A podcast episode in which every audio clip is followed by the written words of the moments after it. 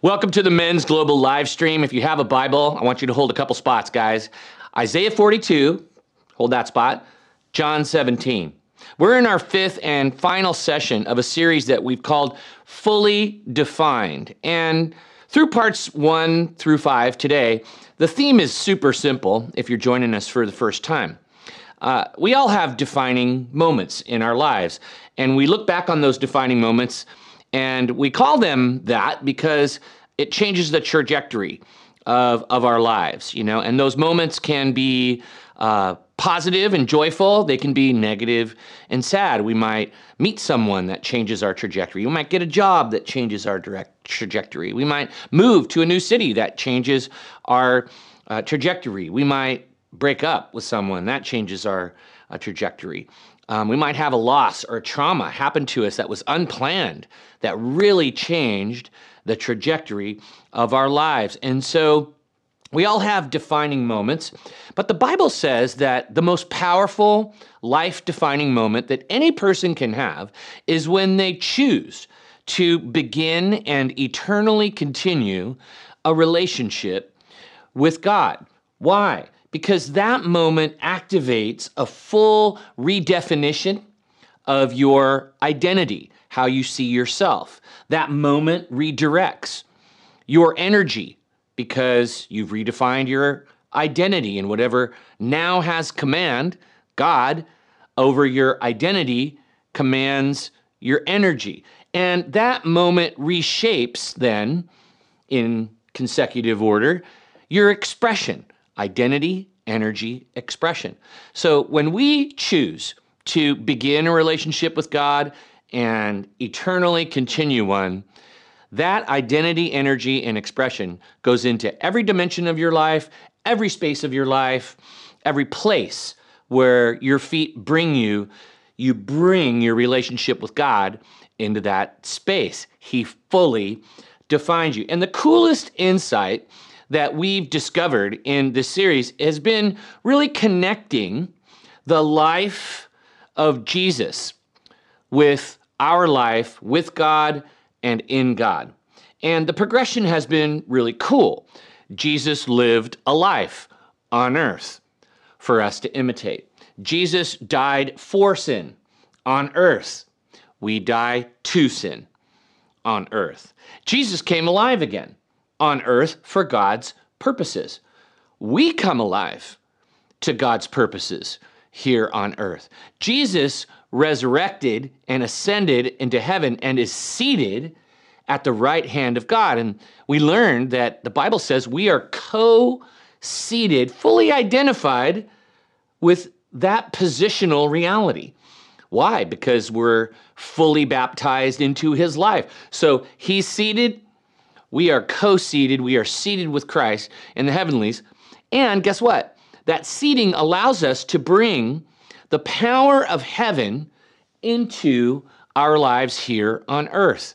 We have access to heaven while we live on earth. We have author- the authority of heaven while we, while we live on earth. And wherever we go, we can practice this seating that we have with God, that access to heaven, and call it down into spaces and places that we find ourselves here on earth. So those will be and our are our spiritual process, right? We're imitating Christ. We're dying to sin. We're coming alive to God's purposes. We're actively bringing the kingdom of God and heaven into spaces and places on earth. It's so cool. So Jesus's life experiences on earth and present experience is our spiritual process. He fully, He, Jesus, fully defines us, right?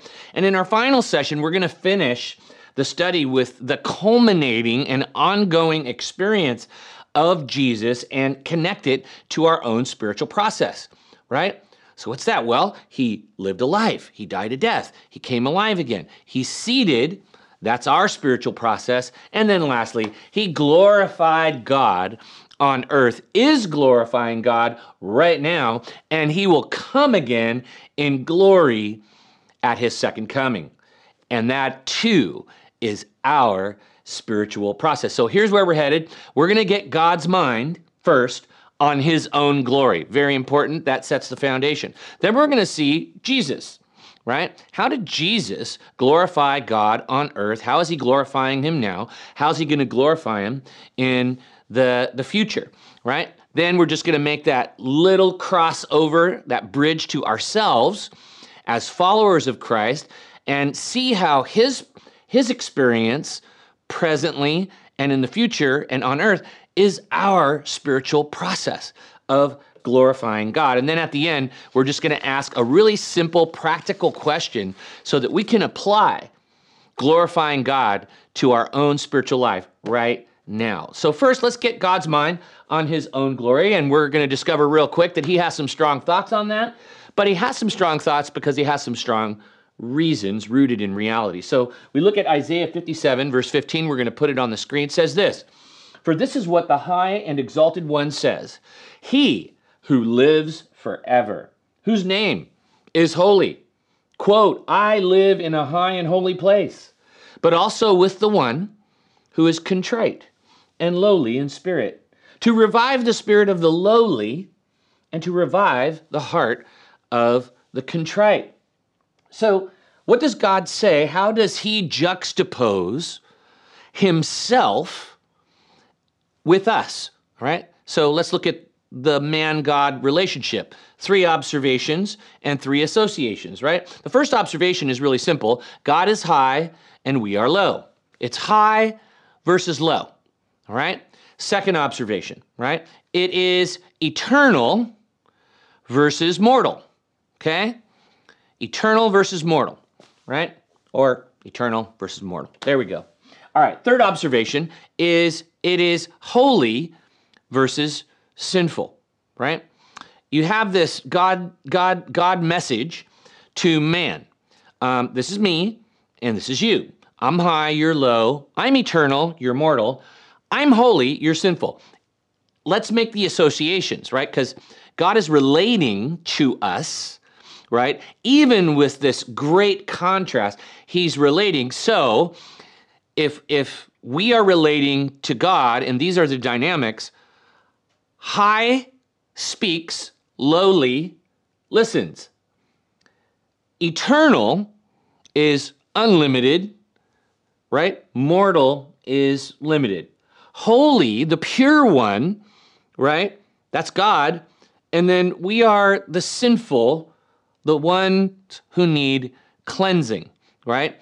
And through this, you see that one attitude makes the connection and bridges the gap from, from, from man to God, and that is the contrite, the lowly of heart, or just proper humility. I mean, when low looks at high, there's humility. When mortal is in the presence of immortal, that inspires humility and activates humility. When sinful is in the presence of absolute holiness, that, that should create a lot of humility, right? So, God is gracious, God is merciful, God is generous, but He will not share His glory with anyone. And we read about that in Isaiah 42, verse 8. It says this I am the Lord. That's my name. I will not yield my glory to another or my praise to idols. Right? So that again, he sets himself in the A position. I'm the Lord. I'm the one who is. I'm self existent. I'm self sufficient. I'm sovereign. I'm unlimited. I'm infinite. Big gap. That's the Lord, the one who is, the I am God of Moses, Abraham, Isaac, Jacob, I'm the Lord, right? And then that is why there's his there's his primary reason is I'm I'm the Lord, you're not, right? So I'm not going to yield my glory to any other thing because I created it, right? There's a big gap between created and creator, right? So anything that's created, any inanimate thing that's powerless, right? I'm not going to share my glory with an inanimate idol, whatever your idol is, whether your idol's money or pleasure or statues or God's little g, I'm not yielding any of my glory, right, to the impersonators. Okay? So if if if God is who he is, sorry, um, those are impersonators, those are frauds. I'm not going to yield my glory to a fraud. There's only one of me, and I'm him, right? So it makes sense. Um, and then we read in Ezekiel 36 if that's his mindset, um, then how does his mindset about his own glory and us uh, relate to his actions in our relationship and how he moves in our lives? Listen to this little statement by God. Um, he is talking to Ezekiel, the man of God, and he's saying, Hey, I want you to let my people know something, right? Ezekiel 36, verse 22. Therefore, say to the Israelites, This is what the sovereign Lord says It is not for your sake, people of Israel, that I'm going to do these things, but for the sake of my holy name, listen, which you have profaned among the nations where you have gone. So, again, God positions himself. I am the sovereign Lord. You're in relationship to me, and you reflect my person, my name. And I'm concerned about your actions and my name. I'm concerned about my people dragging my name through the mud. So, guess what? I have to restore, right, my glory to my name.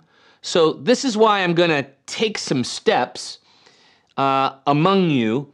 But just remember, I'm doing it not because you deserve it, but because I'm concerned about my name. So it's an important observation as we talk about God's glory fully defining us that when God moves in our lives, He's moving with His own glory in mind. In fact, we should make an observation. If you downloaded the notes, I want you to write this down. God says, anything connected to me calls attention to me. Anything connected to me, God says, calls attention to me. Anything I create, that calls attention to me, right?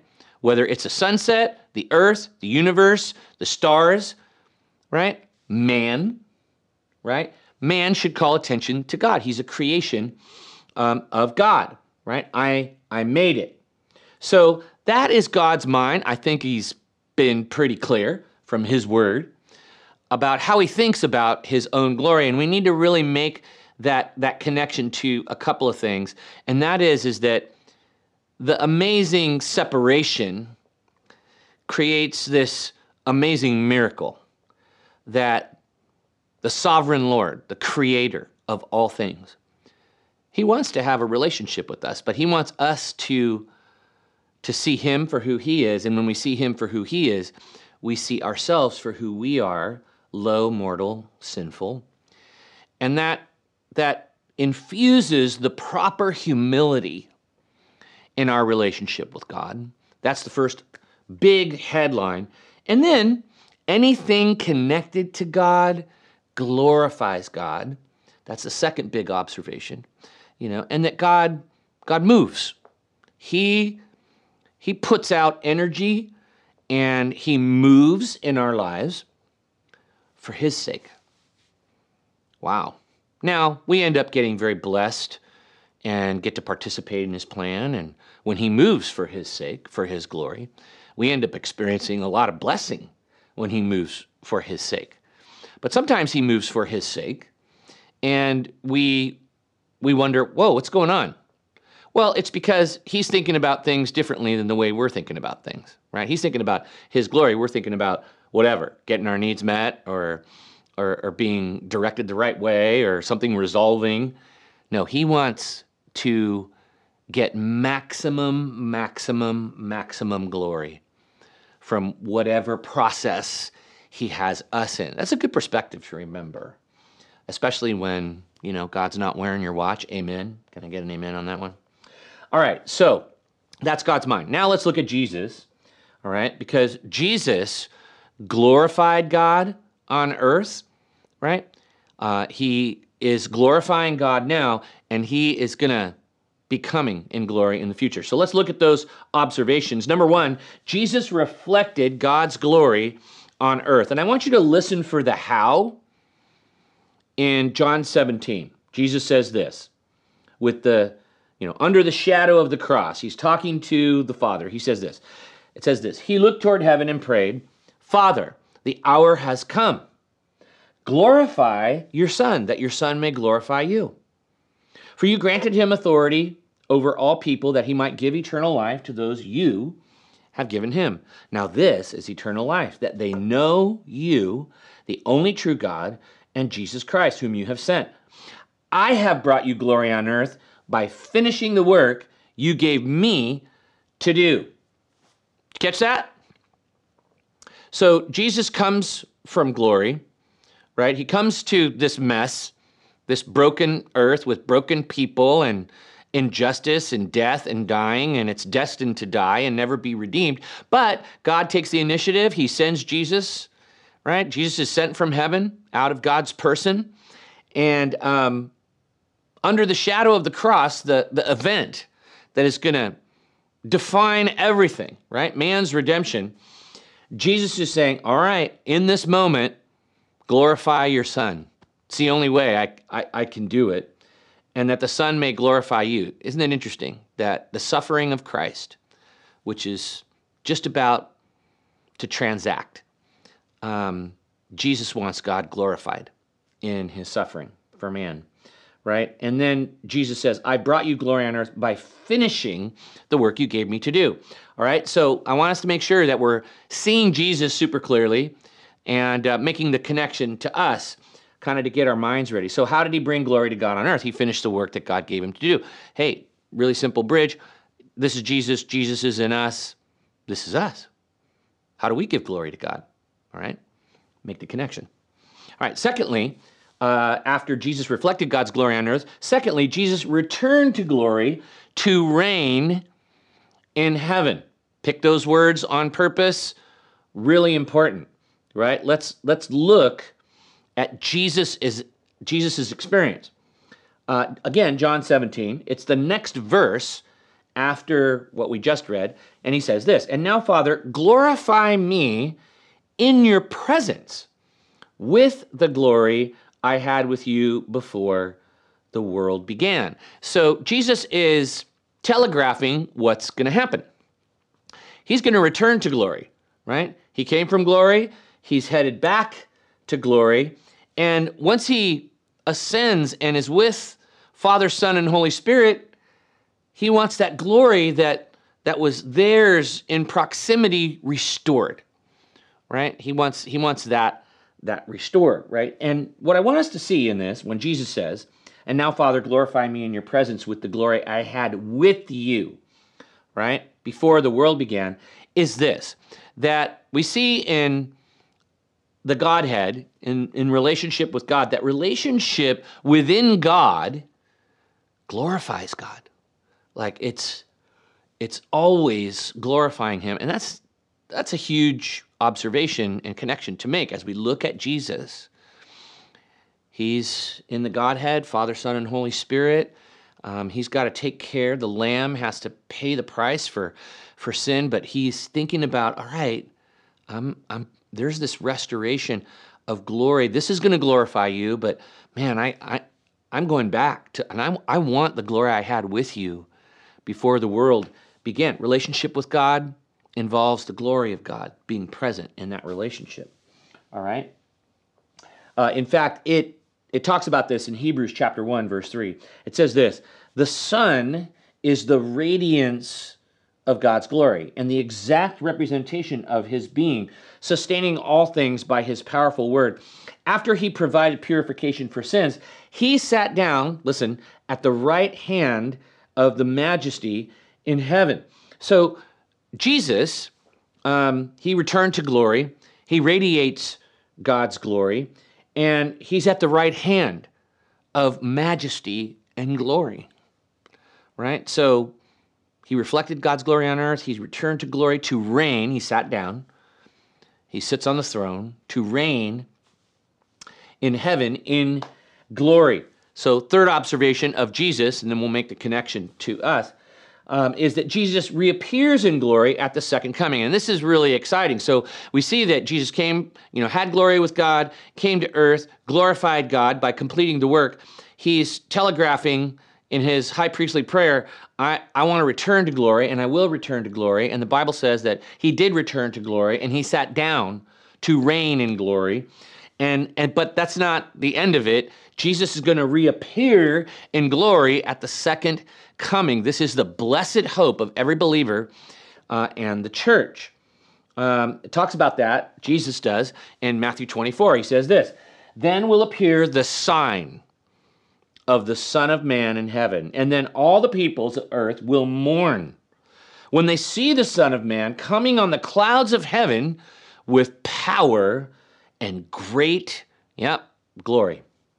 And he will send his angels with a loud trumpet call, and they will gather his elect from the four winds, from the end of the from one end of the heavens to the other. Wow, man, that is that is that is heavy, right? Now, is it okay if I just like freestyle? There's going to be no um, verse on the screen, but I've got my Bible open to Rev- Revelation chapter 19, and uh, it talks about what Jesus talks about here, his reappearing in glory.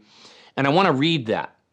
So I want you to just, wherever you are, just kind of put down a pencil, uh, get undistracted, and listen to the Word of God about how Jesus is going to reappear in glory.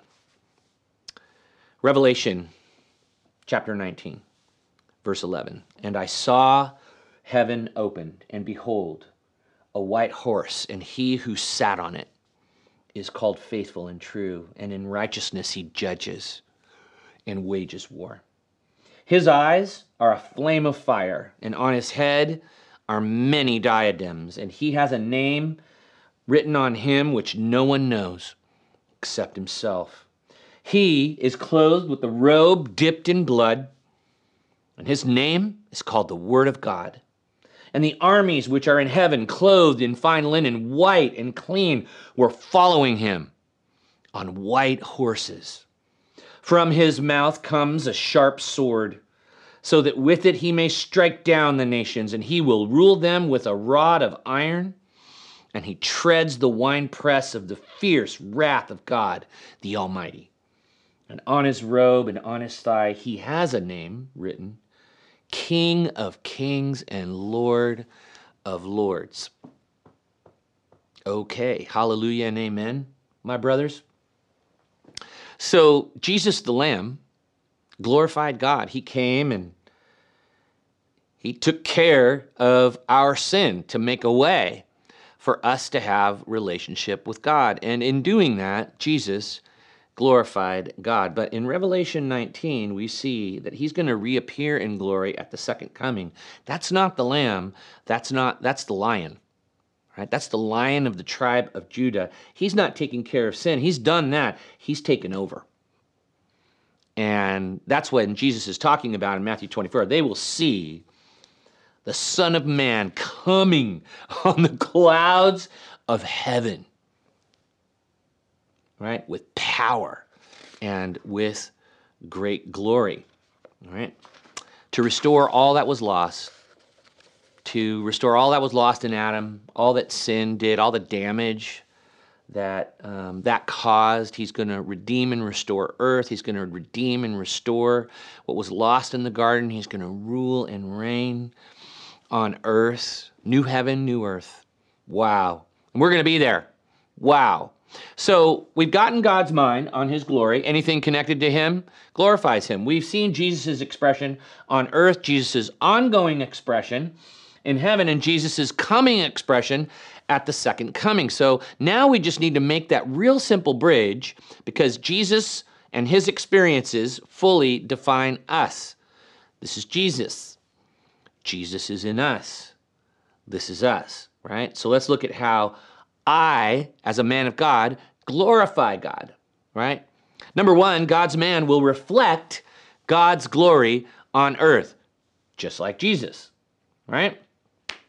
Look at what Jesus says. He speaks into this. He says, You are the light of the world. A town built on a hill can't be hidden. Neither do people light a lamp and put it under a bowl. Instead, they put it on its stand and it gives light to everyone in the house.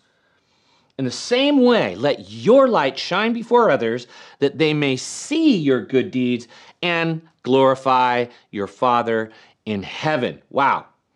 So, headline God expects visibility of his men, right? What does that look like? We are not like the world. We are not like culture. We are salt by contact, and we are light and glory by contrast.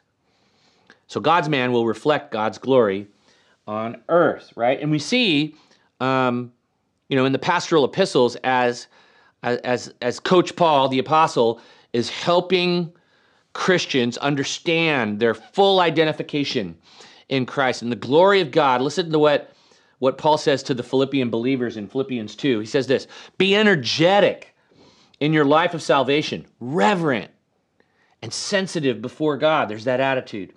That energy is God's energy and an energy deep within you. God Himself willing and working at what will give Him, listen, the most pleasure. Right? Remember, we talked about how God moves, and wherever God is moving, in this case, in us and through us, what's the end game? Giving Him pleasure. When we give God pleasure, we, we give God glory. So that's the first direct connection that, that aligns with the mind of God about his glory and the life of Jesus, right? God's man will reflect God's glory here on earth. How's that going?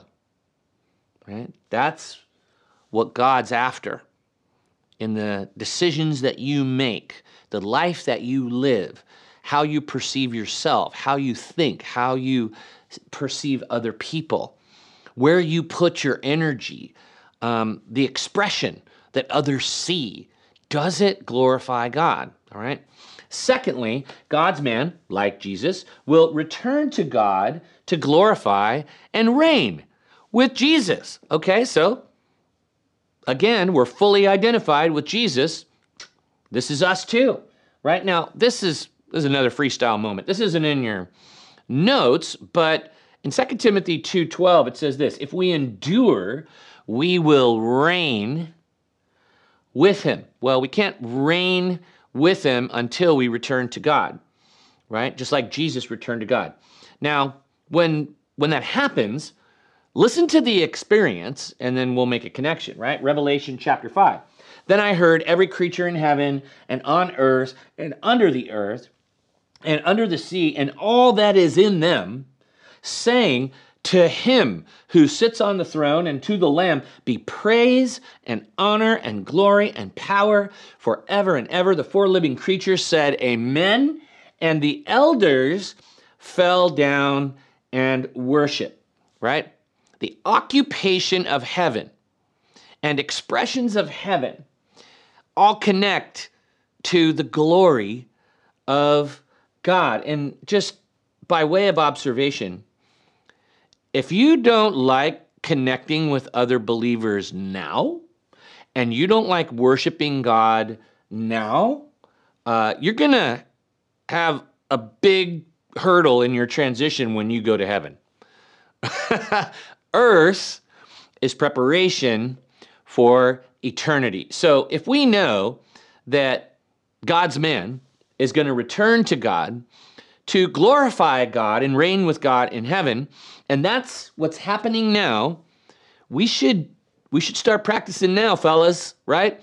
Get your butt to church. Get your family to church. Get that worship music going. Practice worshiping God, lifting up God, exalting God to Him who sits on the throne and give him the praise and honor and glory that he deserves. And when we transition, that's what we're going to transition into. And we'll be ready. Amen? All right. So God's man is going to reflect God's glory on earth, like Jesus. God's man is going to return to God, right? And glorify him in heaven and reign in heaven like Jesus. Third, God's man will reappear in glory with Jesus. Whoa, man, isn't that cool? Remember that passage from Revelation 19 that I just read? Yeah, that's us, right? We're, we're with the lion of the tribe of Judah when he comes. Now, in 1 Thessalonians 3, it talks about this. 1 Thessalonians 3 12 and 13. May the Lord cause you to increase and overflow in love for one another and for all people, just as we also do for you, so that he may establish your hearts blameless in holiness before God, our God and Father, at the coming of our Lord Jesus with who? All his saints. Wow. Okay? Now that's what the Bible calls followers of Christ. They call them the saints. Right? So you see this full and complete identification with Christ, his life, his death, his resurrection, his ascension and seating, and his glory. And that that is our spiritual process. In the book of Romans, it talks about how we are baptized into his life. That means we are fully defined and immersed when when our life goes into Christ and we become in Christ through choosing to begin and eternally continue a relationship with him. It's like putting a cloth that is white in a dye of a color and you pull it out and the cloth is completely identified with the color. That is the picture. So we are fully defined by Jesus. Life with and in God is connected to his experience on earth, his ongoing experience, and what's going to happen in the future. Talks about this in Colossians chapter 3. Let's read that together. When Christ, who is our life, is revealed, then you also will be revealed with him in glory. Wow. All right? Don't deserve it. Remember, high and low, eternal versus mortal. Right? Holy, unholy. Man, it's all God's grace. And that's why we sing and worship God and we say, Man, it's amazing that I get to participate in your glory because of what Jesus did for me and making a way for me to humbly accept his person and work and enter a relationship with God and eternally continue it. And that gives him great glory. So, wherever you are today, whether you're listening in your earbuds or whether you're driving in your car or whether you're with your men's group or whether you're in the fellowship hall at a church, you know, the Everyman Global Livestream goes a lot of places in a lot of countries. And wherever you are, man of God, put down that pencil because I want, I want everybody around the world right now, we're going to glorify God right now, right? So if you're hearing the sound of my voice, say it with me. Say, God's glory is my present purpose. God's glory is my ongoing mission. God's glory is my future privilege. Because that's what the Bible says. That's what Jesus says. That's how God wants us to be rightly related to Him and connected to Him is to give Him glory. So, final fill in today. What is the mindset going out of out of this session today on the glory of God? All right, really simple. Just ask yourself this question. All right, write it down. Will it glorify God? It's a good decision making filter. Will it glorify God in my marriage? Will my words glorify God? Will the way I relate to my children glorify God? Will my investment of my time glorify God? Will the investment of my treasure glorify God? Will my natural and spiritual gifts be put to work to glorify God? Is this choice that I'm about to make, is that going to glorify God? You see, it's a it's a simple question to ask and has profound implications because we're going to spend all of eternity glorifying God in various ways and expression. It's going to be multi-dimensional, not one-dimensional. And we got to start practicing now. Right? And Jesus' life and his experience, that's the model, that's that's that's the roadmap, right? So as we as we go from this series, just endure in that. Right? Endure in glorifying God. Fight for the glory of God. Say no to the world. Say no to the flesh. Say no to the liar and murderer, the devil, right? To accomplish that purpose of glorifying God. Do whatever it takes to glorify God, and you won't regret it. Discipline yourself to ask that question Will it glorify God? And and when you think of the life of Christ and what's revealed in Scripture, the prompting of the Holy Spirit, you will be led in the right direction. Do what glorifies God. So let's bow our heads, let's pray. Father, thank you so much that your glory, because we're connected to you, now we have the privilege of calling attention to you. Lord Jesus, thank you for just being the perfect Savior, the perfect model, the perfect man. And thank you for reflecting God's glory on earth. And thank you for your desire for us to be the light of the world and to make choices and do things that, that glorify our Father in heaven today. And I pray for every man that, that you would give him opportunities to do that today. Jesus, thank you that your ongoing expression right now in heaven is, is that you're glorifying God and you're reigning with God.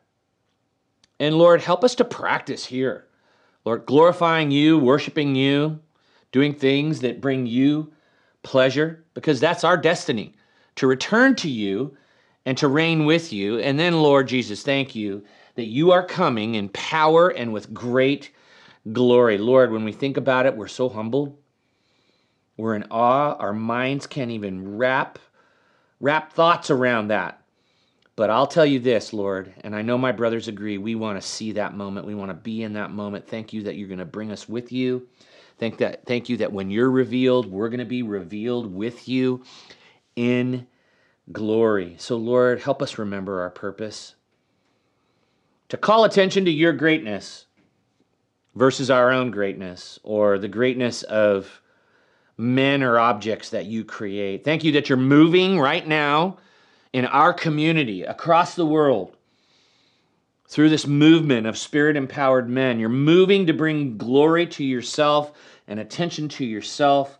Lord, help us pray and act today, tomorrow, and for the rest of our lives aligned with your intention to bring glory to yourself. In Jesus' name, I pray, and all God's men said, Amen. Wow. All right. Have a great week.